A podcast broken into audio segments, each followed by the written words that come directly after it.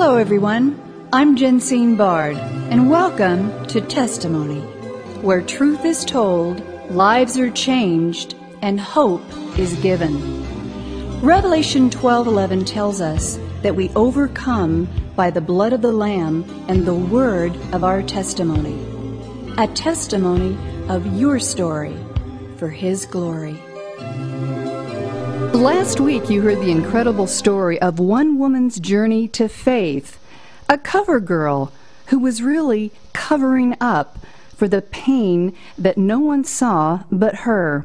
Internationally acclaimed actress, author, pro-life activist, someone who is out there sharing her faith, giving hope, and giving awareness to the devastation of abortion in our country.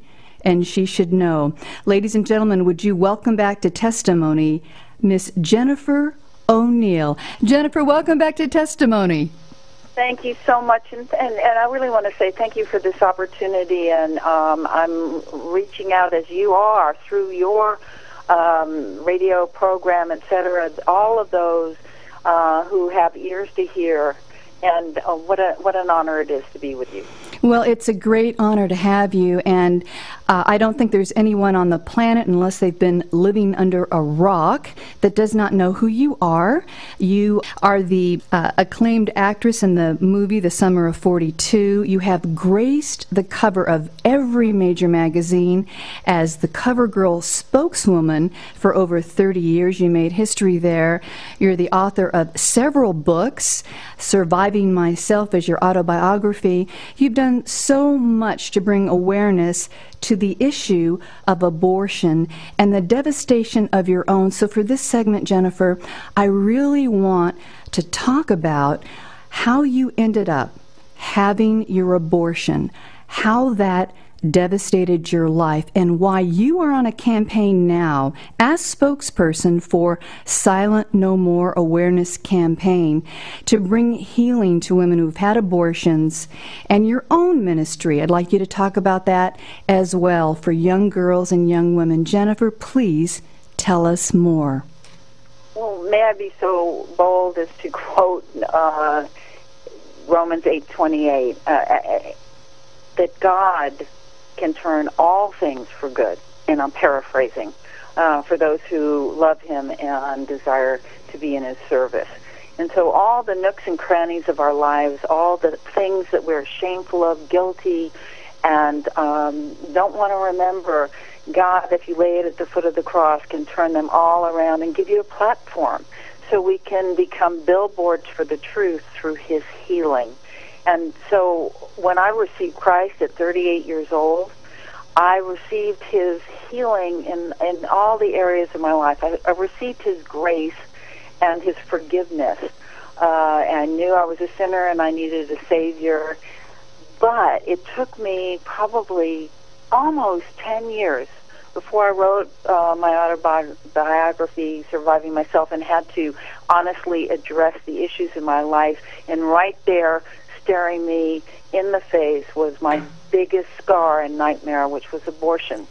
Uh, in the early seventies, uh, when abortion had just become legal, uh, I, w- I had been married when I was seventeen, had my daughter when I was nineteen, divorced after six years, devastated over that, and fell in love with the man with whom I thought I was going to spend the rest of my life with.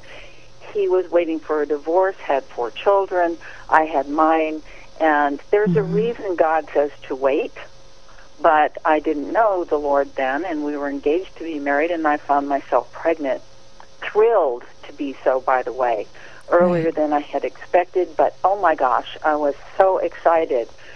But when I presented Him with the fact that we were expecting a baby, He wasn't excited. He just told me I was going to have an abortion. Wow. It's a long story, longer than your radio program, but Uh, eighty percent of women, girls who have abortion are coerced in some fashion, pressured, whether it's teens uh, by their parents, meaning well to have them finish their education or finances or what, for whatever reason.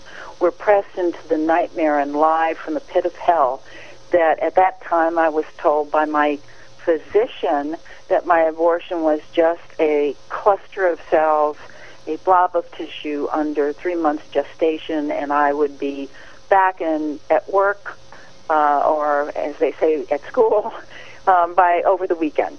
I want just quickly, because I know we are pressed a bit for time, to tell your audience this. Um, abortion is a lie. It destroys families, and Jesus Christ died on the cross for all of our sins, including abortion. Amen. And God says in His Word that He has our babies, whether they die of natural causes or aborted, that God will not be defeated in the life issue. This is so important because it's the aftermath of abortion that continues to devastate society and families. And we can stand up against this devastation with the truth that our babies are in heaven. There is reconciliation and forgiveness, and that once we allow the blood of Christ to heal us in this area, as I said before, we can be billboards for the truth and pass the baton of truth. You know what's so exciting is that seventy-five plus percent of our youth in this nation, even though they have been brought up in a culture of death, are pro-life. Uh, on a personal note, uh, I feel that they look around and realize that they're missing one-third of their generation to abortion. This can stop. It will stop, uh, and the truth of it needs to be known. So if you've had an abortion, if you've known know anyone who's had an abortion, there is hope and healing and wholeness and reconciliation in Christ, and then we can let the truth be known about abortion, because it is a devastation of uh, that is not obviously pleasing to God. He has our His arms around us on this issue. Amen, and that is so beautifully spoken. Ladies and gentlemen, you're listening to actress, activist, and author Jennifer O'Neill. Jennifer, for those who may have just tuned in, you had nine miscarriages. You are a breast cancer survivor. You have overcome so much. And Romans eight twenty-eight that you quoted earlier is the perfect scripture. Uh, that God works everything out to those that are called. I can see that Satan tried to take you out at the age of fourteen when you first wanted to end your life. But God knew that you were going to be on the platform, on the world's platform, and then later use that platform for God's glory, which you are doing all across the nation and all over the world. Your website, I want to make sure we get that in, is w w w dot jennifer o'neill dot com. You've written a book, Surviving Myself, your autobiography. And for those that are interested in getting behind what you do, there is a website they can go to also, Silent No More Awareness Campaign. And if there is any other information you can give our listeners right now to contact you directly, I would love for you to do that as we continue our second segment of your wonderful testimony. Well, I, I, we all have a testimony and a platform, and again, it's so important um, when you mention the nine miscarriages along the way. The devastation of abortion, it's very important for people to understand that it is e- enormous, and there's so much pain uh, connected with it. And uh, mine also included uh, the physical uh, repercussions of having a, an abortion, but I want your listeners to understand this. Before I came to Christ, I thought that all those miscarriages, I was being punished somehow for the heinous act I allowed my life by abortion, because I ha- I was already a mom, and in my soul, even though I didn't know Christ yet, I knew that we weren't designed to kill our babies, to abort our babies. So, and yet I was also physically um, devastated by that and struggled to have more children. God does not punish us. This is not the God we serve. This is not if things, bad things happen after we do bad things. That's not God. God is an almighty, amazing, forgiving, gracious, loving Father in heaven. So we can have as much of Him as we want. And we, ha- we have to step into the healing and wholeness that He's already planned for us from the foundation of time. So I don't want to get too deep with this, except that we should not allow the enemy, Satan, to hold us in shame or guilt over anything in our lives. We lay it at the foot of the cross. We receive his forgiveness and grace. We move on. We become the lamplights of his spirit in us to draw others near, to understand that this is where we are. There is a now. We are wholly and completely loved in Christ. Thank you, Jennifer. No, that is so important, because if someone is held back by guilt and shame, how do they move forward into the destiny that God has for them? And, you know, I'm just reminded, uh, you know, the Word clearly tells us that sin is sin. There is no greater sin. Sin is sin, period. And God is a God of forgiveness. He's a God of grace. Now, you have a D V D series that was brought to my attention that any church or any home group can do that takes one through the process of getting healing after having had an abortion. And it doesn't just affect the women, it affects the men. And that doesn't seem to be talked about too much. Can you talk a well, little bit about Silent, that? Silent No More also embraces. It's not just the women that are who are victims. And sometimes, you know, my story, the guy wanted me, my fiance wanted me to have an abortion, but not all. Some some men, their babies are aborted without their consent. So abortion affects everyone, the children, the family dynamic. And there is hope and healing. I do have a resource that is all biblically based. You know, as you know well, I can hear, uh, we have nothing to say, but God has everything to say. And as we trumpet what he has to say, this this series is called Life After Abortion.